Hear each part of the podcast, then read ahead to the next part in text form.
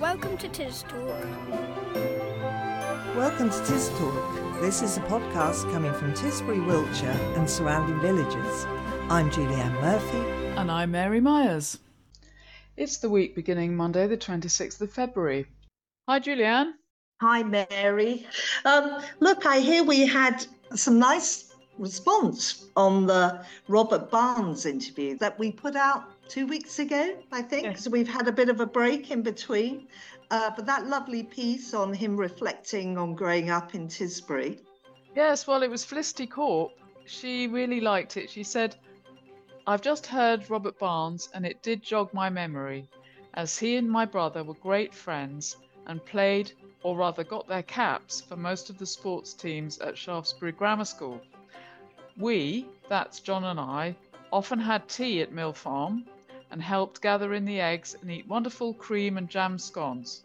Being a child in the 50s with rationing still around, that really was a treat. So that's really nice, isn't it? Yeah, isn't it lovely? Yeah. Feels like a, a different time, Different And- world. a different world, doesn't it? Yeah. Hmm. Yeah. So, Mary, what have we got on the show this week? Okay, so we start with Judith Kendra, who has had a very interesting career in publishing. And I ask her all about the interesting people she's met, including Mother Teresa. Oh, she was amazing. Um, very bent over, very deeply lined face. Yeah, some well known names coming up very shortly. Good. Then, and then you were down talking to Pete Shallcross today, I think. yeah, that's right. I was talking to him on Zoom, and he was telling me about the National Farmers Union conference that he's just been to in Birmingham. All right, so hot off the press. Yes. Well, we're very lucky because we had uh, Rishi Sunak um, giving the, the keynote address. And we finish with Loud Point from the What's Ons. Tis Talk, a podcast from Tisbury on tistalk.buzzsprout.com.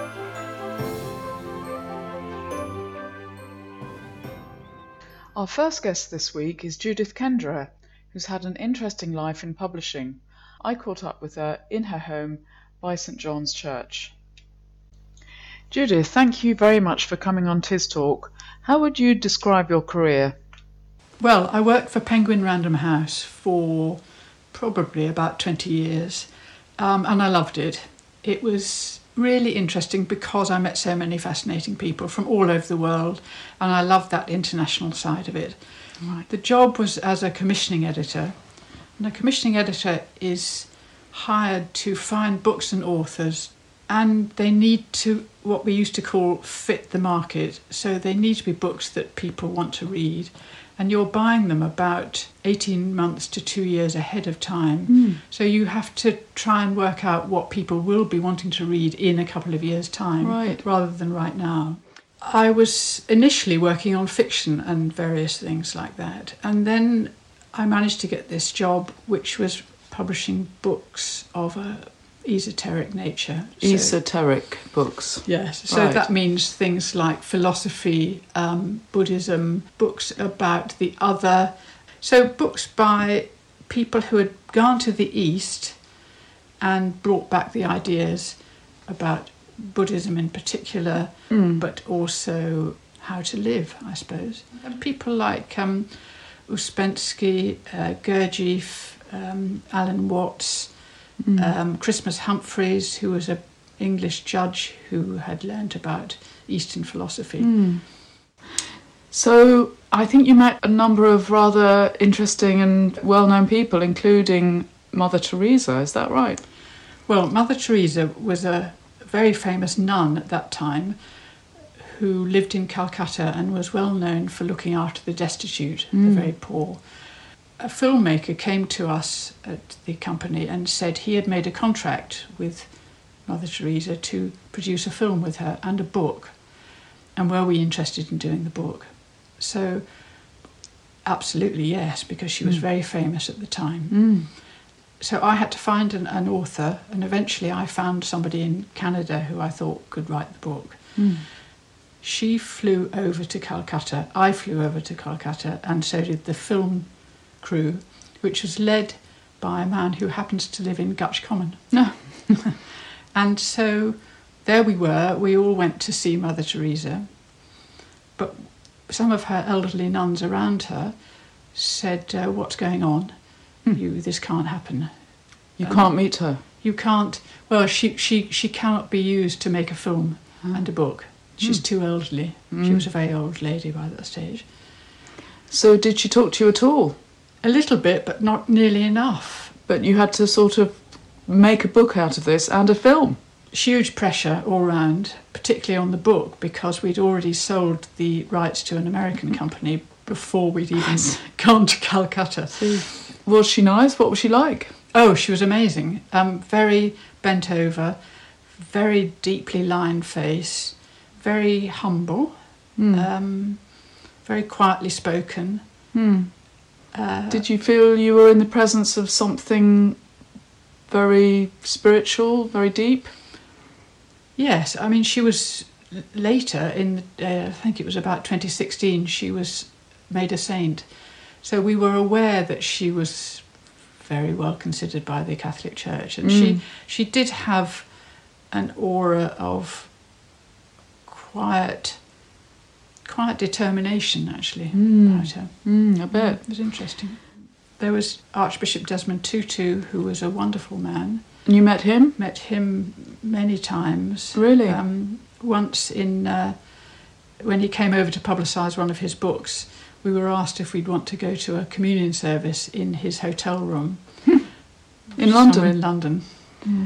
Just remind listeners who Desmond Tutu was. Well, he was an archbishop who was very famous during the apartheid years In South Africa. In South Africa, he was on the side of particularly the poor blacks in the townships mm. there, and he was a very brave man. He won the Nobel Peace Prize, and it was in that way that we published him as a great advocate of peace. Yes. Uh, one day I was just tidying some books at home and I came across a tiny little dog eared paperback I hadn't noticed for years. And it was called Man's Search for Meaning by Viktor Frankl, who had been a psychiatrist in uh, Auschwitz during the Second World War, Mm. in prison in Auschwitz, one of the concentration camps. And I thought, oh, this looks interesting. I, I wonder if it's in print. So the next morning I went into the office and I made a few phone calls, and it turned out it was out of print, so it wasn't available. It had been originally published in 1946. So I bought the rights for very little money because nobody knew really what it was. Mm. Um, our cover designer, who actually happens to have moved to Tisbury, Huh. he was a wonderful, wonderful cover designer. He put a fantastic cover on it, and it went on to sell hundreds and hundreds of thousands of copies. It Mm. was pure chance. Mm, great. So um, now, Judith, we talk more about Tisbury and a few fun questions about you. But just say, when when did you come to Tisbury and why? I came in 2020, um, partly because I've got a lot of relatives who live around here. You fell in love with Tisbury. I did, I did, I love it. Mm. Just a few little fun things. What what gets you out of bed in the morning, Judith? Um, sheer guilt because I feel terrible every morning. I've always felt ill first thing in the morning, and this, So you have to force force myself a- out of oh, bed. Yeah, I know you've got a Mm. bad back. yes. Oh, I'm sorry to hear that. What would you say is your favourite view in this area?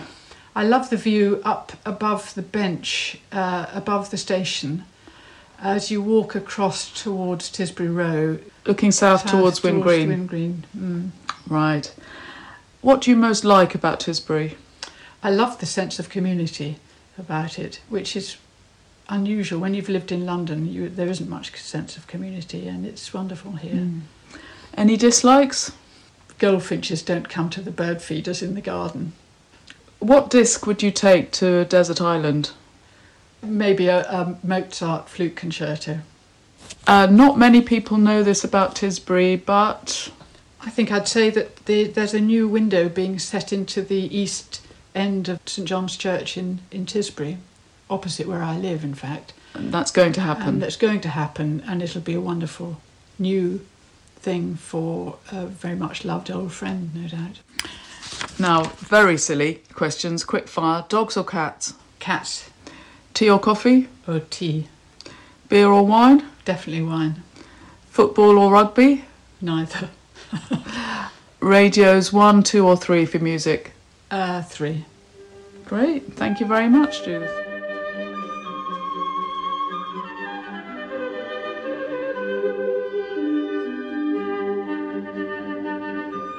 And that was an extract from Mozart's Flute Concerto Number One in G major, played by James Galway on the flute and the Lucerne Festival Strings. And that was for Judith Kendra. Follow us on Instagram at Talk Radio.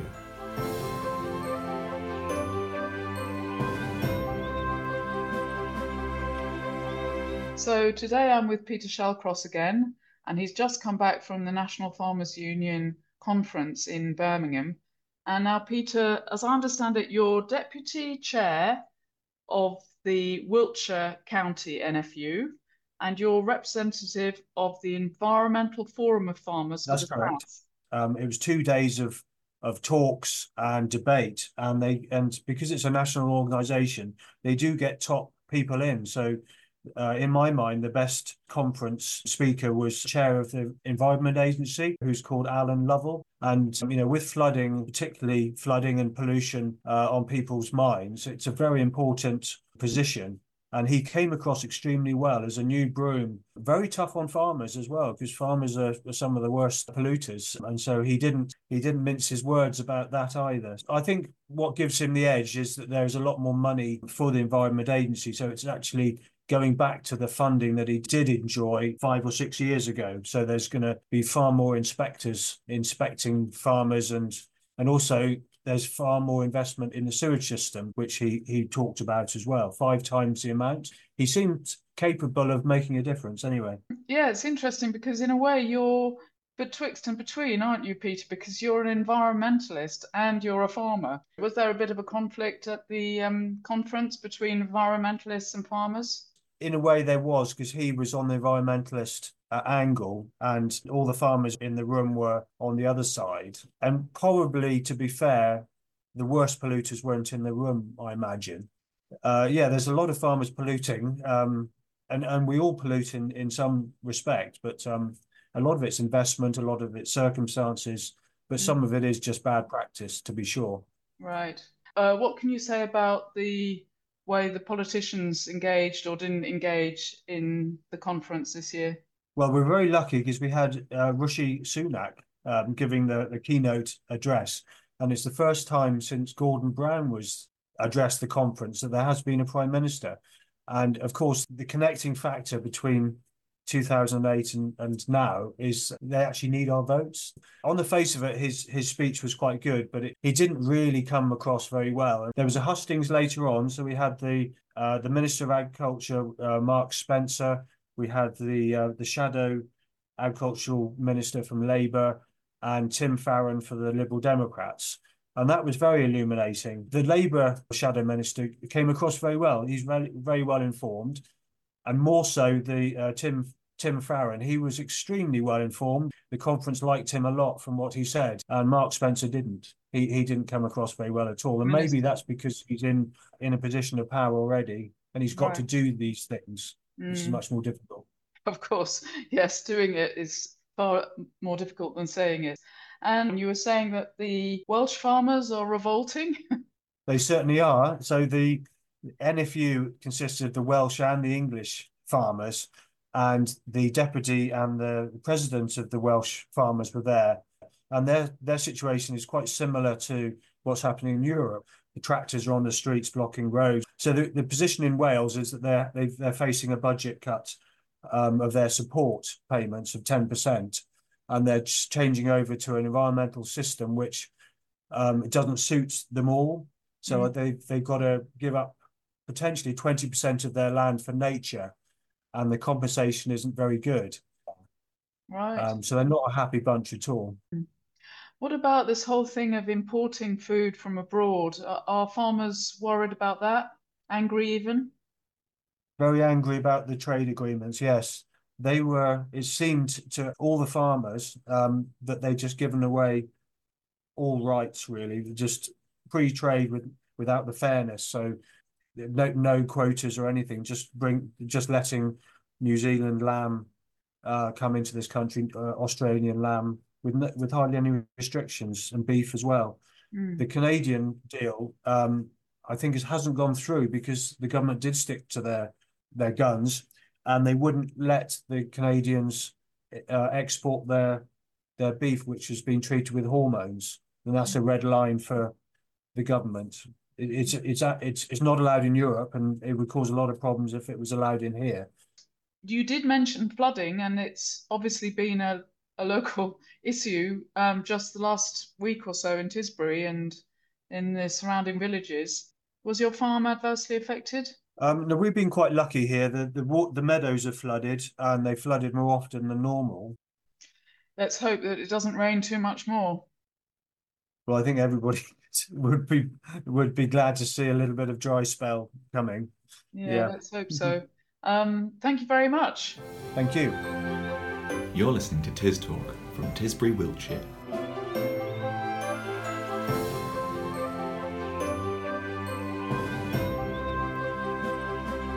And to end, we have the What's Ons with Lal Pointer.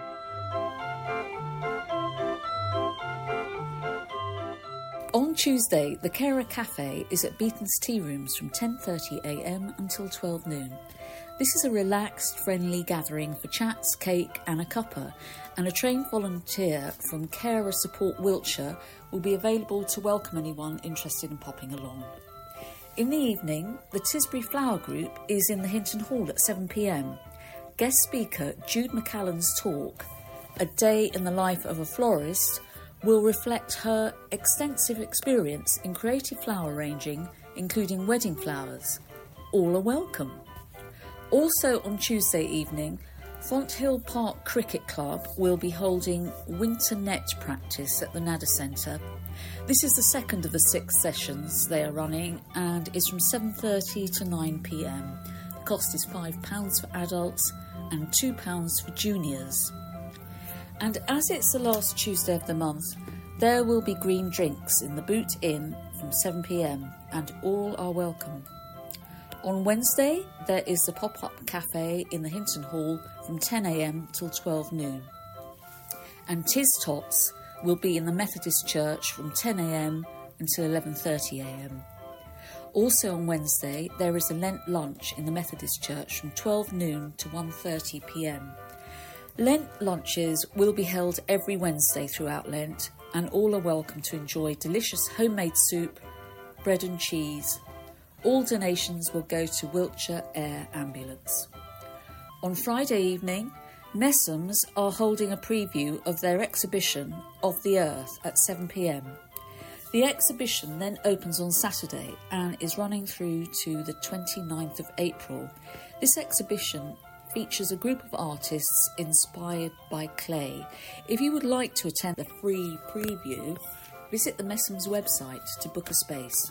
On Saturday, the Tisbury Country Market will be in the Victoria Hall for an hour between 10am and 11am, selling locally grown, baked, and homemade produce. Also on Saturday, the New Vic will be showing The Great Escaper, starring Michael Caine and Glenda Jackson. This film is based on a true story about a pensioner who absconded from his care home to attend the 70th anniversary of the D Day landings in France. There are two showings of the film a matinee at 2:30 to 4:30 p.m. and an evening performance at 7:30 to 9:30 p.m.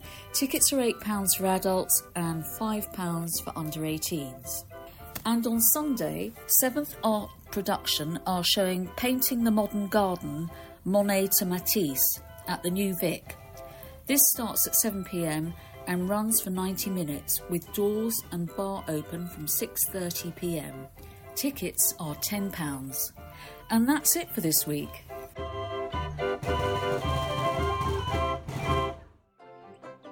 You can contact us on tistalkradio at gmail.com. That's all from us. We've been Julie Ann Murphy and Mary Myers, and special thanks to contributors Keelan Pybus and Lal Pointer.